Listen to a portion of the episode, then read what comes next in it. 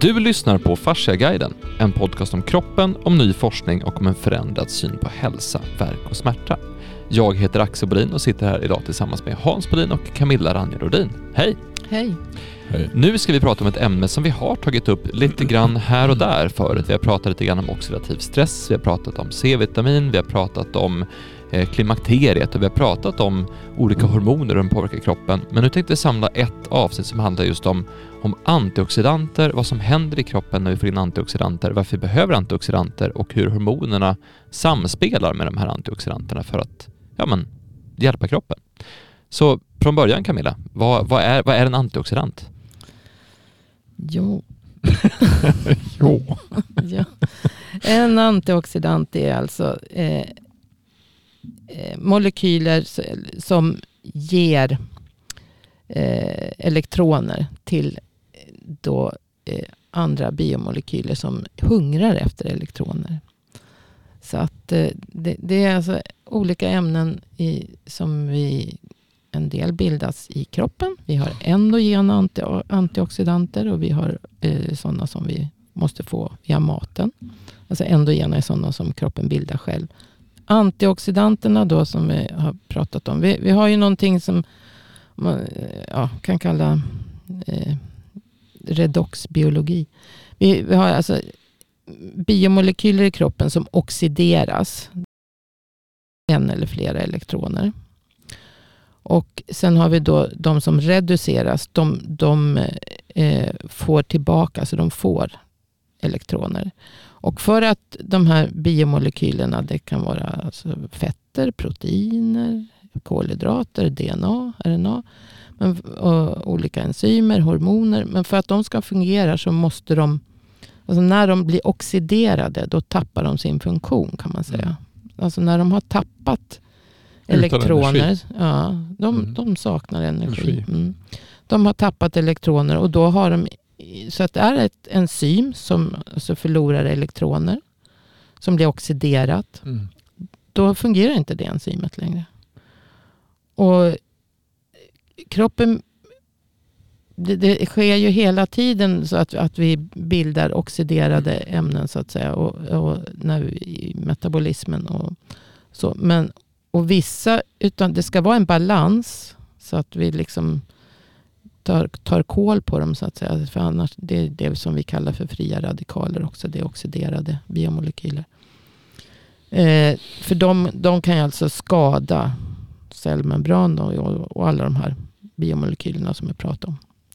Så att de, de förstör helt enkelt vävnaden i kroppen. Men det måste också finnas en liten del därför att de är livsviktiga för oss. De, de fyller en signalerande funktion. Vi pratade om det förut när vi mm. pratade om mitokondrierna och, mm. och eh, biofotonerna så att säga, som mitokondrierna då producerar som alltså är sådana här reaktiva oxy, eh. ROS som man säger. Eh, och eh, Alltså ämnen som är prooxidativa. Och när någonting är prooxidativt då, då är det alltså någonting som skadar vävnaden. Men i viss, en viss grad måste vi ha för att det ska fungera. Metabolismen ska fungera och signal, signalsubstanserna ska fungera. så att säga. Och eh, även immunförsvaret, det är det de använder. Immunförsvaret använder sig av de här eh, reaktiva molekylerna då för att förgöra patogener så att säga. Mm. Och inkräktare i, i kroppen. Då. Men antioxidanter kan man säga, de reparerar de här biomolekylerna genom att ge ifrån sig. Så det är alltså ämnen som kan ge ifrån sig elektroner. Och vi, vi hungrar hela tiden efter elektroner. och det är ju det vi, vi får i oss också då när vi ute i naturen så mm. får vi massa elektroner. Vi laddar elektroner och vi får det via jorden och, och det vi har pratat om. Mm. Vi får det via eh, hälsosam kost. Frukt och grönsaker och så också. Men visst, självklart, det, det, är inte, för många är inte heller bra. Då, så att vi, vi ska inte ta koll på alla oxidativa ämnen i kroppen. Men oftast med vårt sätt att leva idag så har vi så hög stressnivå och så mycket saker som så att säga, bryter ner vävnad. eh, gifter och eh, stress och, och, dåligt ljus och brist på ljus. Och... Mm. För man kan väl säga att de här fria radikalerna också är det som skapas när vi utsätts för det som vi kallar för tryck. Ja. Eh, och då är ju allting är ju någon form av tryck. Mm. Så att mm. allting du äter ger ett tryck, allting du dricker ger ett tryck. Hur du mm. rör dig, vilka miljöer du är i, stress, mm. mm. tankar, känslor. Så allting som är... Men så i, skulle man kunna säga att balansen mellan fria radikaler och eh, vet du, vad sa du? Inte antioxidanter utan det heter något annat. Vad var namnet på den typen av? Ja, Oxiderande? Ja, pro, pro, ja, alltså balansen mellan oxiderade och reducerade eh, biomolekyler. Precis, oxiderade är de fria radikalerna och reducerade mm, antioxidanterna. Mm, ja. Mm. Så ska man kunna säga lite grann att balansen mellan oxiderande och reducerande eh, är lik balansen mellan sympatiska och parasympatiska nervsystemet? Som jag varit inne på tidigare, att du liksom har ett system som är nu är vi aktiva, nu är vi igång, nu ska vi vara eh, på högvarv och så har vi ett system som säger nu ska vi lugna ner oss och reparera oss. Ja, jag vet inte. Eh, men alltså det... Eh, de här... Alltså allting samarbetar ju. För att nervsystemet ska fungera så måste ju...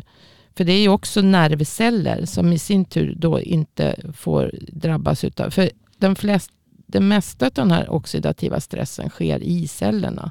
Men det sker också i fascian, utrymmet utanför cellerna. Så att, eh, och därför så har ju kroppen då, eh, alltså för, även en nervcell kan ju bli förstörd av eh, ha inre oxidativ stress. Mm. Man brukar, Levi prata om intracellulär oxidativ stress, IOS. Och, och alla de celler som är under oxidativ stress, alltså överskott på oxidativ stress, han, han menar på att all sjukdom är oxidativ stress. Det har jag sagt förut någon gång för länge sedan. Tror jag. All sjukdom är oxidativ stress. Det är inte så att den oxidativa stressen skapar sjukdom. Utan all sjukdom är oxidativ stress. Och sen, är då, vi, sen är vi kroniska. Så det stannar ja, och då menar han bara, alltså vad sjukdom är det, det? Vilka biomolekyler är det som är, är drabbade? Mm. Var är de drabbade? Och i vilken omfattning är de drabbade? Och hur länge har de varit drabbade? Mm. Det är det som så att säga, avgör vilken typ av sjukdom det blir. Mm. Så är det celler i en njure som har drabbats av oxidativ stress. Så ja, då blir det problem med njuren. Och, mm. och beroende, någonstans, alltså, en viss del klarar kroppen av. Men vi vi är inte fullt friska. Men, mm. men vi kanske, det kanske är symptomatiskt så att säga, så upp till en viss nivå. Men när det blir tillräckligt många celler i den här njuren som blir så att säga stressade. Mm. Eller får oxidativ stress. Så, så kommer njuren att, inte att fungera längre. Eller den fungerar sämre och sämre och sämre. Till slut så är det liksom stopp. Mm. Så det är så han beskriver. Och, och en cell som är under oxidativ stress. Den, han menar ju på det. Den har, eller det, det är inte bara han utan så är det. Den har alltid en väldigt hög kalciumnivå. Och en mm. väld, därmed en väldigt låg magnesiumnivå. Och han propagerar ju för liksom magnesium och C-vitamin. Mm. Eh, och i samma veva också så har en, en sån här cell under oxidativ oxidativ stress har alltid en låg C-vitaminnivå. Mm. Och hela immunförsvaret, alltså de cellerna i immunförsvaret, de lagrar ju väldigt mycket C-vitamin. Likadant binjurebarkens stresshormoner och sånt där, som bildar stresshormon. Där finns det väldigt mycket. Och i, i, i centrala nervsystemet finns det väldigt mycket C-vitamin. Så att, att eh, och C-vitamin är ju då en antioxidant. En, bland annat en. Den har ju massor med funktioner. Mm. Men bland annat fungerar den som en antioxidant. Eh, men alltså han menar på att i och med att det blir högt kalcium så blir det lågt magnesium. Och, och, då, och lågt C-vitamin. C-vitamin blir lågt därför att cellen är under stress och då har liksom C-vitaminen förbrukats. Mm. Så att alla celler som är under oxidativ stress förbrukar C-vitamin. Mm. Och normalt så ska ju kroppen lagra in C-vitamin, framförallt i, i vissa viktiga vävnader, vissa viktiga celler. Då. Men så fort cellen har liksom kommit över gränsen att det blir en oxidativ, oxidativ stress, då är C-vitaminerna för låga och därmed också kalciumhalten för hög och magnesiumhalten för låg. Så han menar på att det är jätteviktigt att då, nu pratar han mycket om att, att bota sjukdomar då, att, att eh, pula i både C-vitamin och magnesium. Fast är det då att bota en sjukdom så är det viktigt med intravenöst utav båda delarna. Mm. Om man ska förstå det här på ett annat sätt så, så när vi pratar om den levande kroppen så pratar vi om vad, vad liv är och hur kroppen strukturerar upp sig i förhållande till vilket tryck och vilket flöde som är och så vidare.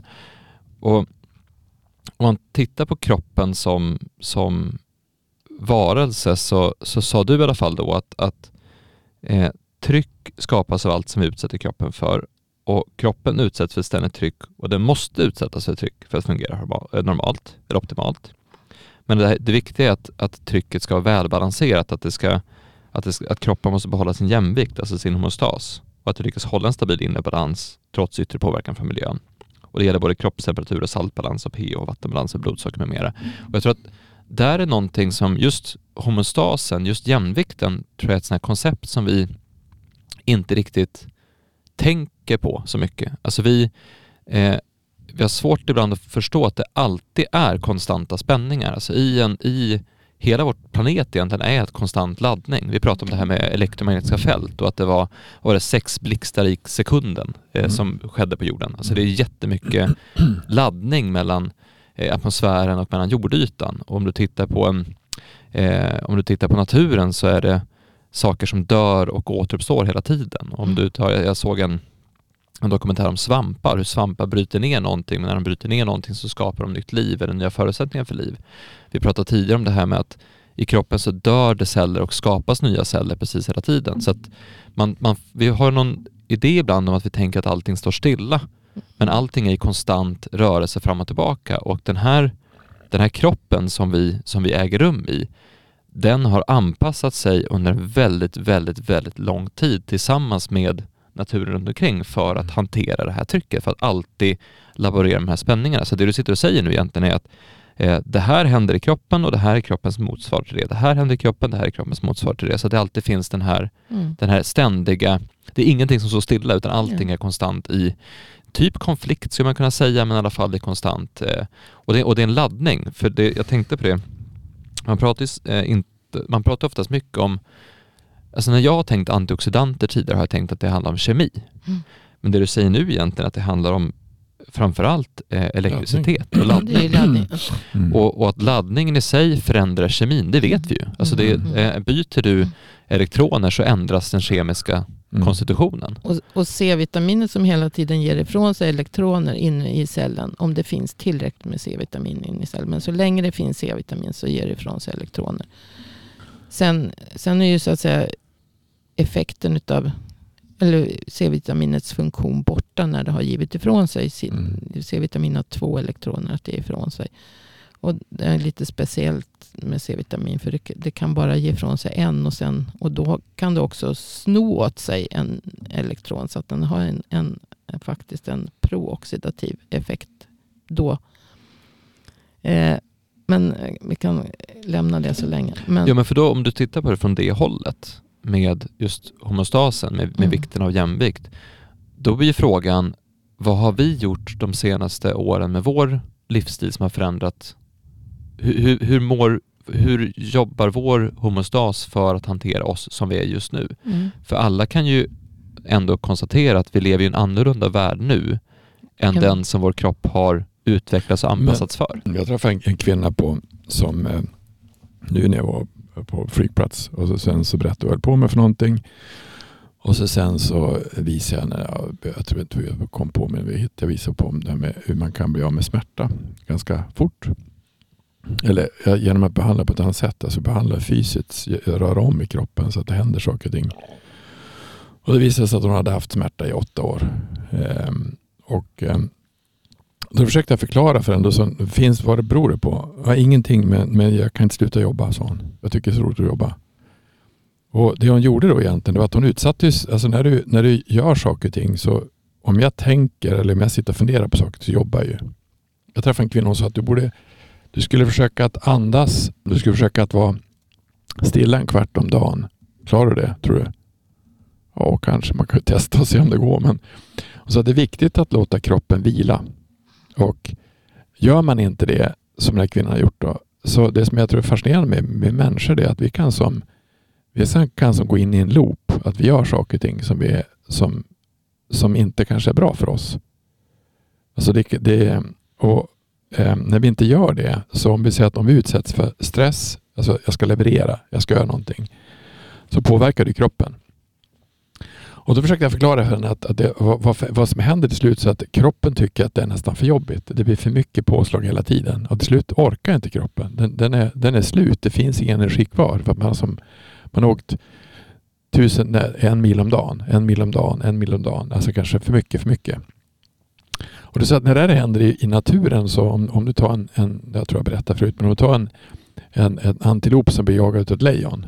Så när, när lejonet han blir tvärslut efter ett tag så, så slutar han ju bara. Så ligger de och vilar ett tag. Antilopen ställer sig ner och bara skakar för att bli av med den stress som finns i kroppen. Och så gör inte riktigt vi.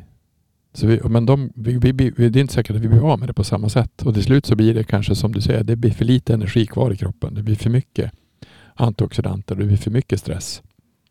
För mycket prooxidanter. Och pro, prooxidanter då, får man ju, då får man till slut en degeneration. Och det, jag tror att som du säger att det är mycket, man säger att om det är det som är sjukdom är för mycket degeneration så då förstår man mycket att det saknas energi.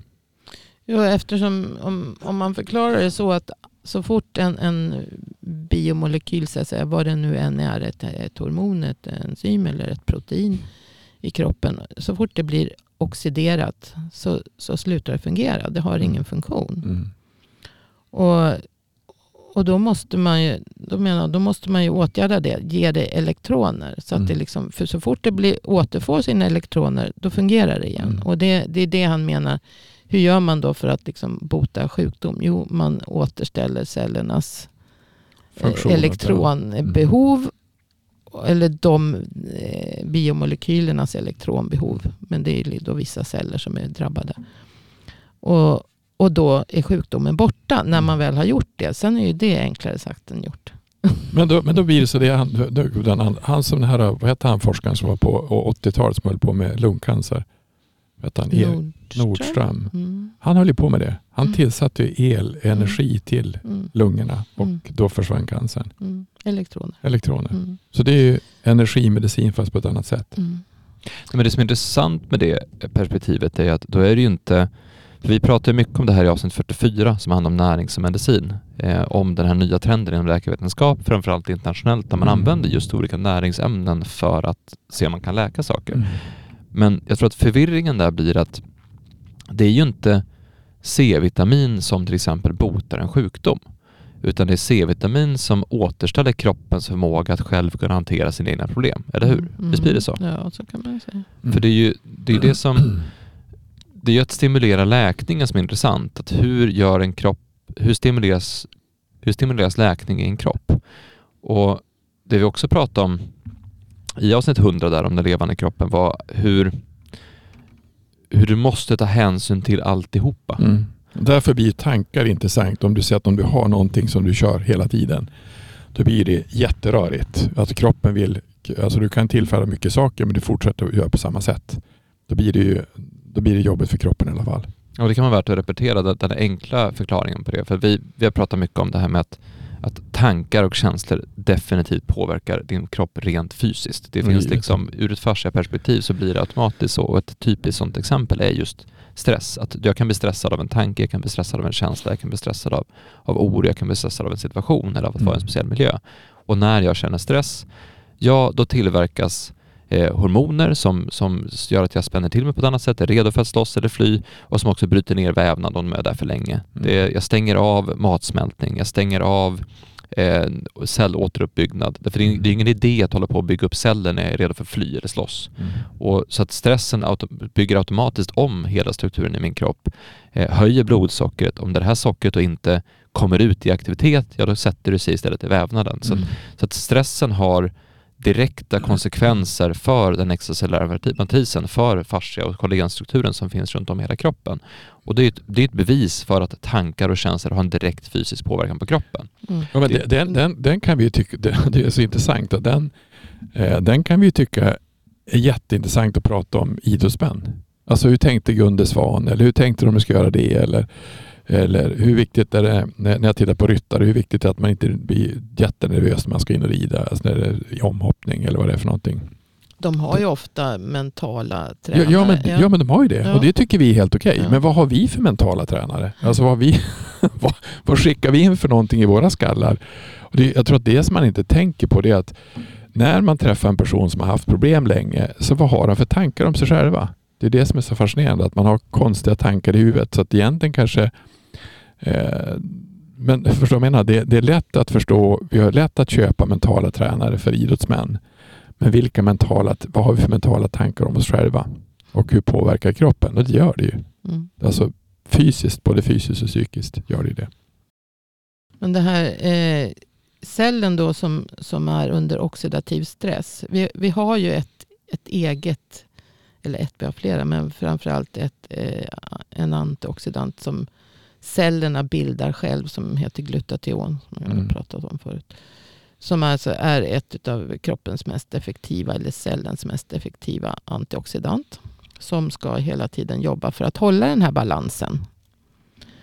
Och eh, i samband då med, som jag sa, när C-vitamin blir lågt, magnesium blir lågt och cellen kommer i för hög oxidativ, alltså kommer i oxidativ stress, Mm. kalcium är högt. Då är det ju ett enzymsystem i cellen då som ska bilda glutation, men då fungerar inte enzymet. För det, det, det är alltså utslaget av den här oxidativa stressen. Alltså kan inte cellen producera tillräckligt med glutation. Och Mm. då måste ju de här cellerna då få hjälp utifrån med tillförsel då som han menar utav C-vitamin och framförallt magnesium. Ja, är magnesium därför- i ja. sig är ingen antioxidant men det har ju då lite motsvarande effekt i och med att det hjälper antioxidanterna att börja fungera. Var det inte så att magnesium bidrar med typ så här Jo. 83 procent av metabolismen eller någonting Jo. sånt?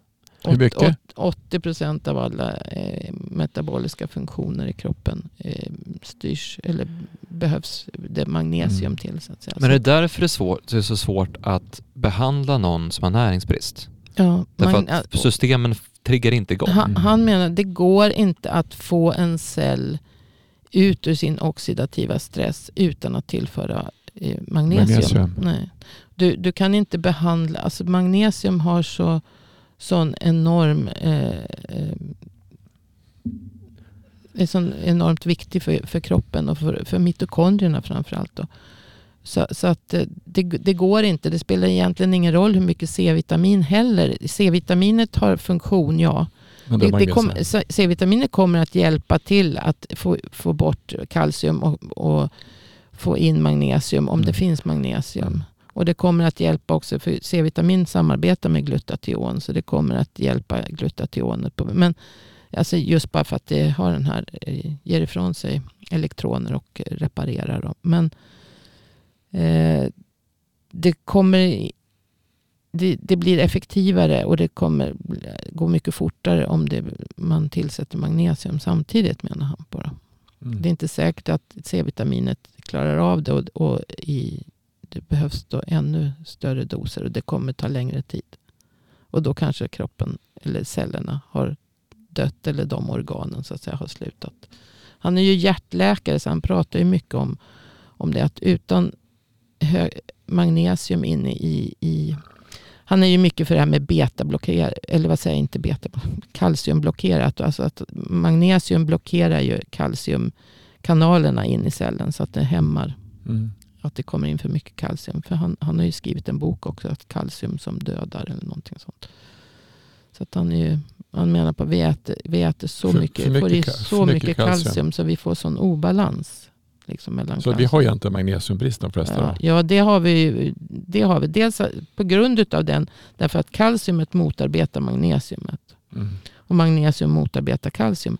Men, men vi har jättesjå att få i oss så stora mängder magnesium. Det har vi pratat om förut. Att alla grödor och så lider av magnesiumbrist. Och, och plus att allting vi gör, all den oxidativa stress med det här som han eh, har sagt nu då. Kräver enorma mängder magnesium. Så- Men, men alltså, vi har en- magnesium, alltså, det är egentligen kalcium, det säger, vi att, det, det säger vi att vi ska äta för det är bra för skelett och allting sånt där. Mm, Visst är det men så? det, det är Det är ju det precis- som är fel. Det är det som är fel. Så att Mm. egentligen så informationen att vi ska så äta saker och ting, den är felaktig.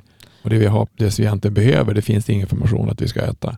Det vill säga magnesium. Nej, nej, och det, men det finns ju faktiskt läkare som eh, propagerar för magnesium också. Ja, men det- och det- men, Det är så konstigt egentligen, för om du tittar på, på vad som... Eh, om du tar det kostrådet, då kommer det från en, ett håll. Man tittar på kalciumskelett och så vidare. För, för det är så man studerat saker. Mm. mm. Men det som vi pratar om nu egentligen är ju en konsekvens av att du... För man, man säger till exempel, det heter ju att har du bara en varierad kost så blir det Mm. bra i alla fall. Mm. Och det stämde säkert en gång i tiden. Mm. Men det som är grejen är att när du har om du har en odling som bedrivs på ett helt annat sätt. Det har vi ju tittat på Mm. tidigare. Mm. Dels så har man ju tittat på hur man har förädlat växter så att de ska, vi pratade om det i sockeravsnittet till exempel, eh, och hur man har förädlat växter som gjort att, att de eh, fungerar på ett samma sätt. Vi pratade om det här med gluten också, att, att man har gjort eh, vetekärnan mycket, mycket större, vilket gör att du får mer av innehållet i kärnan och mi- mindre av skalet i förhållande till mer, mer stärkelse. mer stärkelse och Och- mindre fibrer. Och då ökar gluten Mm. eh, sorter som innehåller mer gluten för att få den fluffigare. Och då har man gjort en, man har gjort en manipulation av naturen för att i, i en typ av syfte. Men en konsekvens av de här manipulationerna man har gjort med odlingen är också att, att vissa andra ämnen, vissa näringsämnen har Mm. försvunnit. Vi har pratat tidigare om att selenhalten till exempel i jorden är mycket lägre. Men nu så pratar vi om att magnesiumhalten är mycket, mycket lägre i grödorna. Så samtidigt som, så det är en, en, en sak som är problematisk. Samtidigt så har du en, en kosthållning där vi har gått mer och mer in på eh, mejeri eller kalciumtäta råvaror. Och vi äter ju mindre, magnesium får man framförallt i färsk spenat, eller hur? Mm, ja, Till exempel. Gröna växter. Ja. Ja. Mm. Vi äter ju mindre eh, ration mjölk och ost jämfört med ration färsk spenat Mm. i samhället generellt. Alltså det är fler som äter mejeriprodukter än som äter färsk spenat varje dag. Mm. Om man tar som, så det, vi har också rört oss åt ett sånt håll i hur vi tänker kring, kring kost. Mm. Och på det så har vi också en livsstil som är mer magnesiumbrännande. För du, du har ju sagt tidigare att, Ja. att stress gör att man bränner magnesium. Enorma mängder. Ja, ja det, det, mm. Så det är inte bara en faktor här utan det är i alla fall tre faktorer samtidigt. Och det här, det här är det som gör att det blir så mindre magnesium i kosten som vi har, mindre magnesium i jordarna, Mm. mer kalcium vilket bränner magnesium, mer stress vilket bränner magnesium. Mm. Men de typerna av samband tittar man sällan på i modern västerländsk vetenskap som jag pratat om tidigare. Mm. För där är man väldigt inne på hur en, en sak hänger ihop med en annan sak. Och det där blir ju problematiskt så till den grad att jag vet att jag har läst någonstans att eh, de menar på att det inte finns någonting som heter magnesiumbrist. Men vi har gjort tester alla tre som äter mycket magnesium. Vi såg att vi hade magnesiumbrist. Fast du hade ganska bra va? Ja, du hade ganska bra. Ja, jag hade nog bra. Ja, men, Men då hade vi, då hade vi också haft en, en period, eh, du och jag Hans, där vi hade stressat fruktansvärt mycket i två, tre månader. Vi har haft ett Mm. extremt högt tempo, gjort jättemycket grejer. Och då visade det sig att vi som då åt väldigt mycket magnesium hade fortfarande magnesiumbrist. Mm. Så att om då Sen- jag kan ha det som tar så mycket tillskott, då är det ju definitivt något som finns där ute. Sen är det ju så att magnesium är jättesvårt att, att mäta eh, Ja. blodet eftersom det inte finns så mycket i plasman Mm. I blodet utan det 99 eller 95 99 procent finns i cellerna. Någonting så. Det finns i skelettet också men, men eh, större delen är ju i cellerna. Vi hade ju en som... Och- ja. Och har du då brist i blodet Mm. då har du verkligen brist i, i cellerna. Men du kan ha en normal plasmanivå Mm. och ändå ha brist i cellerna. Så det är också viktigt då enligt som han säger man ska mäta eh, förhållandet mellan kalcium och eh, magnesium. Och han vänder ju på det då och säger magnesium kalciumkvoten ska ligga på minst eh, 0,4. Mm. Hade, vi hade invigning igår i, i, nej, i förrgår i Uppsala. Och då kom det dit några kvinnor och så frågade de om eh, Ehm, då sa de om det, det var om, eh, om eh, östrogen eller om, om hormonbalans egentligen hos kvinnor. Men om det är så här som du säger nu, och dels var de, då säger att mycket av den forskning som om, om, om hormoner det är ju ganska nytt. Det är ju det är, ju, det är inte länge sedan Karla Stecker kom och kom fram att det fanns en speciell cell som, som tillverkar hyalonsyra. Men då om, det, om, man, om man ska ta det här resonemanget då så en sak, så jag, det finns ju en del som verkar ha svårt att ta upp magnesium alltså i, via tarmen. Att det är lättare att ta upp det via, via liposomalt magnesium, fettbaserat magnesium. Kan det vara så? Ja, det, det är, generellt så tas ju liposomala produkterna upp lättare eftersom det är inbakat i de här liposomerna som alltså är fettdroppar som med, med, byggda på triglycerider som motsvarar eller liknar tarmslemhinnans eller cellmembranen ska säga Mm. i tarmen. Men det, så, alltså, generellt sett så kvinnor, kvinnor har ju en massa eller en andra, andra problem, alltså diagnoser kanske men som är svårdiagnostiserade. Men vi tror att det mycket beror på att man är snett bäcken, att man är känslig för stress och att man kanske har magnesiumbrist och andra saker som, som inte finns, som man behöver. jag tror inte kanske man har magnesium. inte kan. Du jag, tror att man jag, har? tror, jag tror alla som inte pular i sig magnesium har. Och grejen är ju då också att man ofta äter för lite. Och det är samma sak med magnesium som jag vet att det är många som säger att ja, jag tar en magnesiumtablett varje kväll. Ja. Därför att man blir lugn av magnesium. Mm. Så att man ska ta det innan man sover. Men jag tar magnesium minst tre gånger. Ibland fyra gånger om dagen. Liposomalt eller vanlig eller Bo- Blandat. blandat. Mm. Men, men det här med, med kalcium och magnesium i cellen. Så, ja, eh, det finns ju då här östrogenerna. Ös, det, alltså det, de samarbetar ju också med hormoner. De här Mm. antioxidanterna. Eller cellens oxidativa stress påverkas av hormoner. För hormoner är ju också ämnen i kroppen som ska försöka få metabolismen att fungera bra. Mm. Eh, Och de motverkar alltså oxidativ stress, hormoner. Det, det är liksom deras uppgift. Så att säga. De, de ska inte skapa oreda utan de ska ju skapa något bra. Men, eh, och eh, de säger Levi då att det är hormoner som, som verkligen samarbetar med antioxidanter, och, alltså C-vitamin och även då den här kalcium-magnesiumbalansen. Är ju då eh, könshormoner, Mm. alltså östrogen Mm. och testosteron. Mm. Och insulin och kortison. Mm. Och sen även eh, tyroidea hormoner, alltså tyroxin. Mm. Sköldkörtelhormoner alltså. Och både östrogen eh, för det, det, östrogen fungerar som en kalciumblockerare. Vilket då innebär, Jesus tänkte jag, då, då är liksom när man inte har en östrogen kvar i kroppen då ja, då får, är det ännu, ännu större eh, betydelse att äta mycket magnesium. Precis. Eh, och då, och då tänkte jag, ja men stackars karlar. Men det är ju samma sak med testosteron då. Det går också ner. Ja, det är också en kalciumblockerare. Och alltså både östrogen och kalcium, alltså minskar kalcium, eh, både östrogen och testosteron, minskar kalcium i cellen, Mm. ökar magnesium i cellen och de är antiinflammatoriska. Mm. Alltså östrogen och testosteron. Och likadant med insulin. Det, det är inte, insulin påverkar inte, är inte kalciumblockerare men det höjer intaget av magnesium i celler. För det, det har en läkande effekt och det vet man att de som har diabetes de får ofta svårläkta sår. Eh, och insulin höjer då upptaget av C-vitamin i cellen. För Mm. eftersom C-vitamin, som jag sagt förut, det, det är en jättebra ha, antioxidant just bara för att det är en liten molekyl som tar sig in lite överallt. Mm. Även i blod-hjärnbarriären. Det är därför det är så mycket i hjärnan. Eh, och det är eh, den väldigt lik glukos eftersom den bildas av eh, glukos hos de allra flesta djur i, i levern. Mm. och så den är väldigt lik glukos. Och den har samma transportkedja med hjälp av insulin in i cellerna. Så Okej. insulinet hjälper till att, att få in C-vitamin i cellerna. Så har man då diabetes så är det svårare.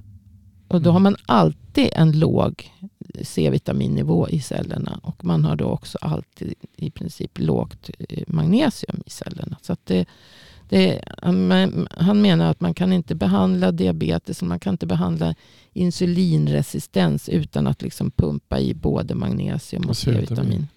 Magnesium, jätteviktigt. Du, du svarade du på min fråga, för jag tänkte säga så här, här har vi en antioxidantpodd och så sitter vi och pratar om magnesium. Men det är just därför, därför att jag tror att många... Den, den samverkar ju ja, med... och, och det, jag tror att vi har svårt generellt att förstå att saker samverkar. Mm. Vi tänker liksom att hormonerna de håller på med sitt och matsmältningen håller på med sitt. Sitt. Och sen Mm. håller antioxidanter på med sitt och immunförsvaret gör sin grej där borta. Men allt det här funkar ju tillsammans precis hela tiden. Mm. Precis som du sa så insulinet kan transportera C-vitamin. Mm. Östrogen och testosteron kan blockera kalcium. Så det, det är den här samverkan som jag tror är så svår för oss att tänka oss. Mm. Och, och vad de gör också de här hormonerna, de flesta av dem, eh, östrogen gör det och insulin gör det, det, det är att de, de minskar urinutsöndringen utav magnesium. Så de liksom försöker spara på magnesium. Så att njurarna tar tillbaks allt magnesium som bara går. Så att man inte kissar ut det då i onödan. Och det är också så där, liksom, ja, efter klimakteriet då har man inte så mycket östrogen kvar. Och då, då är jag ännu mer beroende av mina magnesiumtillskott. Mm. Plus då kom jag på liksom det här med resveratrol och kvercetin. Som alltså är fytoöstrogener. För Vi tog ju fram, du tog ju fram en sån produkt åt, åt farsaklinikerna som heter Ja, hormonbalans. ja. Och den, den är ju... Då, då Hur, är på, vänta, alltså, hur, på, hur påverkar den män då? Vi, vi måste börja med från början. Resveratrol och quercetin, två tung, Mm. tungvrickare. mm, Eh, vad är det? resveratrol. Resveratrol. Resveratrol. Och quercetin? och kvercetin. Det är två, eh, ja det är polyfenoler, eh, kvercetin. Vad är en polyfenol? Ja, det är växtbaserade ämnen som, som har antioxidanta effekter. Men polyfenoler är alltså olika, en grupp av ämnen som finns i växter. Mm. Och de, eh, sen kan de delas in i flera olika grupper. Då. Så bioflavonoider har de flesta hört talas om. Det är alltså de, det kvercetin hör dit. Då. Eh, men det är också en polyfenol egentligen. Så, så bi- bioflavonoider är en sorts polyfenoler. Men det, det är olika, man kan säga att alla färggranna eh, frukter, bär, grönsaker in, innehåller flera utav, in, alla innehåller inte allting, men de innehåller de här viktiga polyfenolerna och, och bioflavonoiderna. I, ol, utav olika sorter. Det finns ju, jag tror det finns upp mot 10 000 polyfenoler. Mhm. Men de har, de har ju en antioxidativ effekt på kroppen.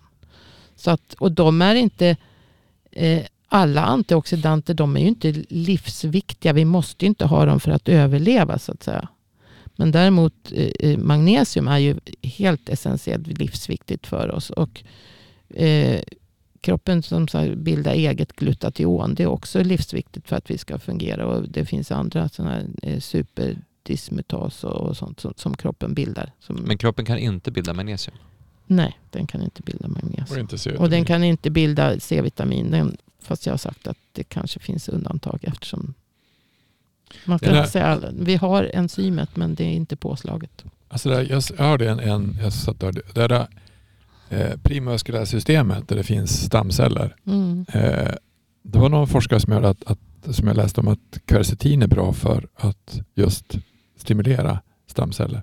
Ja, det, det tror jag säkert. Jag kommer inte ihåg exakt. Men, men kvercetin har ju, det är antikancerogent. Alltså det, det har massor med goda effekter i kroppen. Och framförallt så både resveratrol, kvercetin, de, de minskar ju, de kan öka kollagenproduktionen och, och annan produktion utav, eh, i, i, utav olika molekyler i fascian. Mm. Eh, öka bentäthet tätheten. Då, sådana saker som och de kan göra att, att kärlen blir mer elastiska. Och, och så. Och så, så att i och med att den har en östrogeneffekt Mm. så får man lite den effekten utav att äta dem. Så att säga. Så att, eh, anledningen då när vi pratade om det här var ju att, att de minskar, kan minska klimakteriebesvären Just det. genom, att man får alltså ett tillskott utav eh, östrogenliknande ämnen. Och det har man ju vetat länge. Eh, soja är ju liksom ett av de mest potenta fytoöstrogenerna. Men soja har väl lite andra ne- negativa klanger så att säga. Att man inte ska... Men vad får, det för, vad får det för effekt på, har det samma typ på effekt på magnesium också då? Eller på kalcium? Kves, Ja, jag och resveratrol? Ja, det... det inte. Eller bara kollagenproduktion och Ja, alltså, det, har, I och med att det, om du har kvercetin och resveratrol har en östrogeneffekt mm. så kommer det att blockera kalcium in i cellen. Det finns jättemycket forskning på att både resveratrol och kvercetin att det har till exempel eh, stär- stärker skelettet. Mm. Eh, och blodsockerbalansen eh, förbättras. Mm. Alltså, så det har ju då- en hel lista med positiva. Massa positiva effekter. ja, det, är- men det är lite samma sak med de flesta eh, antioxidanter. Så att, Men, men grundtricket här, eller grundgrejen här egentligen, är ju att man istället för att tillsätta det som då man tror att kroppen behöver eller inte tillverkar själv, så tillsätter man det som gör att kroppen kan tillverka det själv. Det är väl det som är poängen i det. Ja, ja, men både quercetin och resveratrol är ju då eh, antioxidanter.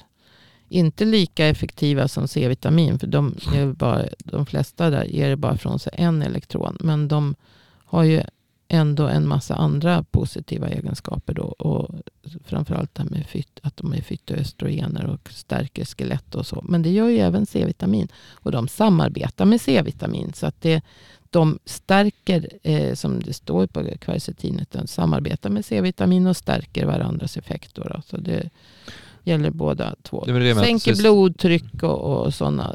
Men resveratrol det är ju det som finns i, i, i bland annat vindruvor. Ja, i röda vindruvor. Röda vindruvor. Fast ja. här får du mer effekt, du får mera koncentrerat utan att få negativa Ja, effekter med alkohol. Eh, Ja, du slipper, slipper dricka rött vin.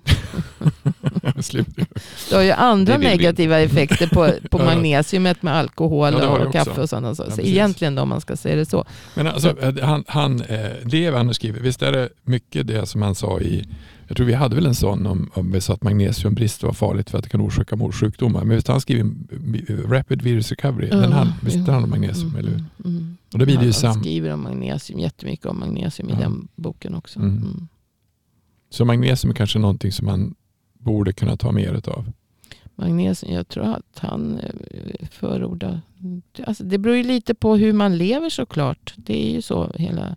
Men Men, framförallt att man inte bara ska ta det på kvällen utan ta det flera gånger om dagen. Och det, det gäller ju C-vitamin också. Men, och, alltså man blir ju...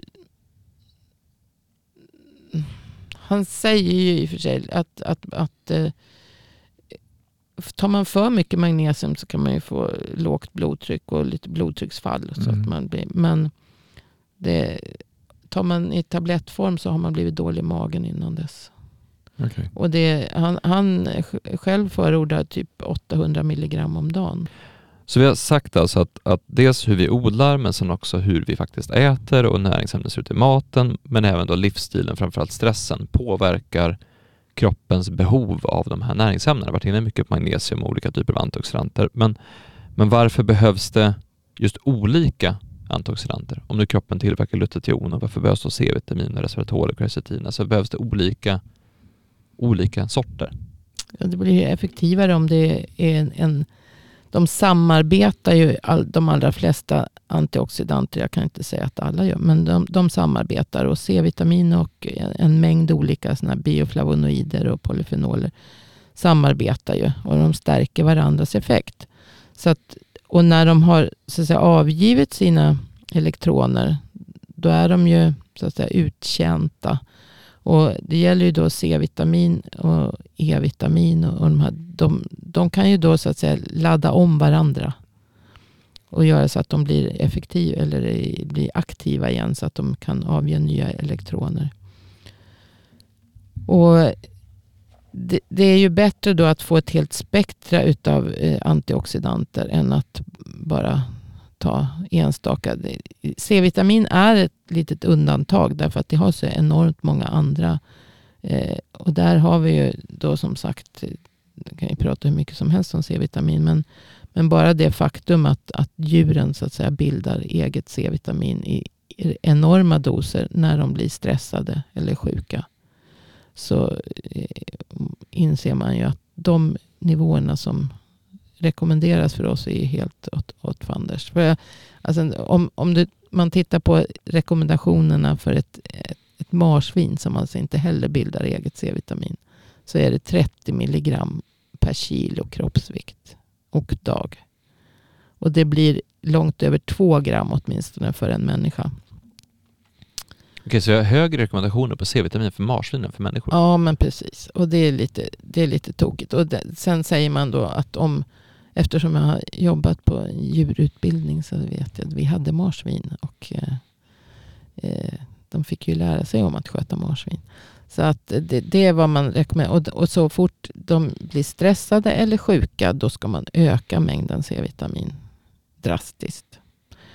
Och, och som sagt C-vitamin. Eh, och då är det då med liposomalt C-vitamin är ju mer effektivt än, än eh, att, att ta det i tablettformen. Då, för att då, då tas det upp bättre i tarmen så att man får ut det i blod. Det ska ju inte heller fara runt i blodet utan det ska in i cellerna. Men vi har ju alltså som jag sa förut immunförsvarets celler och hjärna och eh, eh binjurar och sånt. Det, de kräver stora mängder C-vitamin. För att då få bort den här oxidativa stressen som vi hela tiden utsätts för. Men, men eh, resveratrol, kvercetin och glutation. Glutation bildar vi själva som jag sa, men inte de andra. Då. Det, men glutationet, om inte så, som det fungerar att bilda det, då måste vi, vi får inte i oss speciellt mycket ifrån maten utav glutation, utan det är ju då ett endogen så att säga. Men det, det är svårt att ta upp det, men tar man då i liposomal form så, så tas det upp lättare genom tarmslemhinnan och tas upp. Och det kan också vara läge i stressade situationer så att säga. Att man verkligen tillsätter. För det är ett jätteeffektivt. Eh, en jätteeffektiv antioxidant. För, för ganska exakt tre år sedan så sa du i en podcast, jag tror att det var avsnitt 15 eller 16. Då sa du att alla svenskar borde äta kosttillskott. Står du fast för det då? Oh. Varför då? Med tanke på att jag bara ökar och äter mer och mer och mer och mer. Så var, träffade jag en, en människa häromdagen som eh, jag vet inte. Så jag känt henne ett tag och sen, och sen så kom vi bara in på så frågade hon, hur gammal är du? Och så när jag talade om hur gammal jag är och så bara stirrade hon på mig och sa han, hur mycket kollagen äter du? och C-vitamin. ja, så jag, du skulle inte tro om du talat om det. Men, eh, eller hur mycket kosttillskott och kollagen äter du? Mm. Ja, man kan ju också säga att när vi gjorde de här stora hälsotesterna för, för ett år sedan då, så var ju du faktiskt piggast av alla. Det var ju mm. lite intressant. Men det är ju faktiskt så med, med åldern, även sånt som kroppen bildar själv, så minskar bildningen utav det ju äldre man blir. Alltså produktionen. Kroppen blir tröttare och tröttare och cellerna orkar kanske inte eh, bilda alla dessa antioxidanter och så. Som, och, och andra alltså funktionerna. Eh, aminosyror och allting. Produktionen av det minskar. Och eh, även upptaget försämras med åldern. Så att man, då måste man ju öka intaget helt enkelt. För att må bra. Och det gäller ju då att försöka hålla nere den där oxidativa stressen som sagt. Att, och ju mer kalcium, jag äter mycket ost och sådana saker. Så att då måste jag ju öka magnesiuminnehållet. Och så får man väl känna efter lite hur, hur man mår då. Men, Men, men ibland kan det vara svårt att ta på. För jag, jag körde själv så testade jag att ta eh, liposomalt, kurkumin, liposomal glutation, liposomalt C-vitamin, liposomal magnesium och liposomalt och resveratrol, quercetin och glutation i en mix. Då. mm. Och så tog jag eh, tre, en matsked av varje tre gånger per dag under en period, bara för att se vad som hände med kroppen. Mm. Eh, och, och någonting hände ju, men det kan vara lite svårt att ta på ibland. Man gör ju inte sådana tester heller som du gjorde Nej. med, med dig regelbundet heller. Så det kan vara svårt ibland att känna av att man är, så att man är lite piggare. Hur mäter man det? Men Hans, du har ju testat mycket att behandla, alltså att behandla folk som tar mycket kosttillskott. Märker du skillnad och märker ni som jobbar med behandling skillnad på att behandla folk som, har mycket, som tar mycket kosttillskott? Jag tror att de som är, det var därför vi tog, det var därför vi bara rekommendera ett kosttillskott. För att många som kommer har ju har det problem. Som de kommer, oftast kommer de för att de är dåliga. Och vad sa du att vad, om man var dålig, vad var det för någonting? Vad berodde det på? Oxidativ stress i, Oxidativ, cellen, i cellerna. Alltså höga kalciumnivåer i cellerna. Så då måste man ju, så därför är det bra att tillföra kosttillskott eller näringstillskott i, i samband med behandling. Och då blir det ju mycket bättre resultat. Ja, alltså, om, om du har du närings... Det var ju som jag sa. Om, om, det fatt, om cellen är under oxidativ stress och du har näringsbrist så fungerar ju inte enzymerna. Mm. Alltså, några enzymer fungerar. Det beror ju på vilka... För de flesta enzymer behöver ju någon, någon slags... Alltså vi, alla vitaminer vi behöver har ju en funktion i kroppen för att mm, olika system ska fungera. Och har vi då brist på, på något vitamin, eller ja, då fungerar inte den kedjan. Så, att säga. så det är ju svagaste länken hela tiden. Mm. Men, och, så det, det är klart att, att det är lättare att behandla en, en eh, kropp som, får, som har, har allting som behövs så att säga, i, i näringsförsörjning. Mm. Och antioxidanterna är då eh, en mix utav dem. Alltså de, ma- man får i sig de flesta om man, om man äter eh, mycket. Det är därför det är så viktigt med, med färgade frukter och bär och grönsaker. Så att säga. Och alla, all variant, variation utav det. Men ja, det är ju väldigt många människor som inte alls äter så mycket utav Mm. sådana saker som Alltså egentligen skulle vi äta mycket mer färggranna grönsaker och inte stressa och odla på ett annat sätt så skulle vi inte behöva det på samma sätt. Nej, nej alltså om, om du inte lever i lugn, i lugn harmoni och inte utsätter det för gifter, inte utsätter det för eh, dataskärmar och fel ljus och allt. Och, Ja, för även det ljuset otrevliga det, människor. såklart. Ja, Mm. otrevliga människor. Allt det här påverkar ju. Så att om vi inte utsätter oss för någon speciell onödig stress, att säga. om vi lever som förr, då klarar vi väl av det utan att eh, kanske Mm. ta tillskott. Men jag, jag vet ju bara att, att jag ångrar att jag inte har tagit alla dessa tillskott långt tidigare. För jag, jag har ju sett nu vilka brister jag hade förut. Men det förstod ju inte jag då.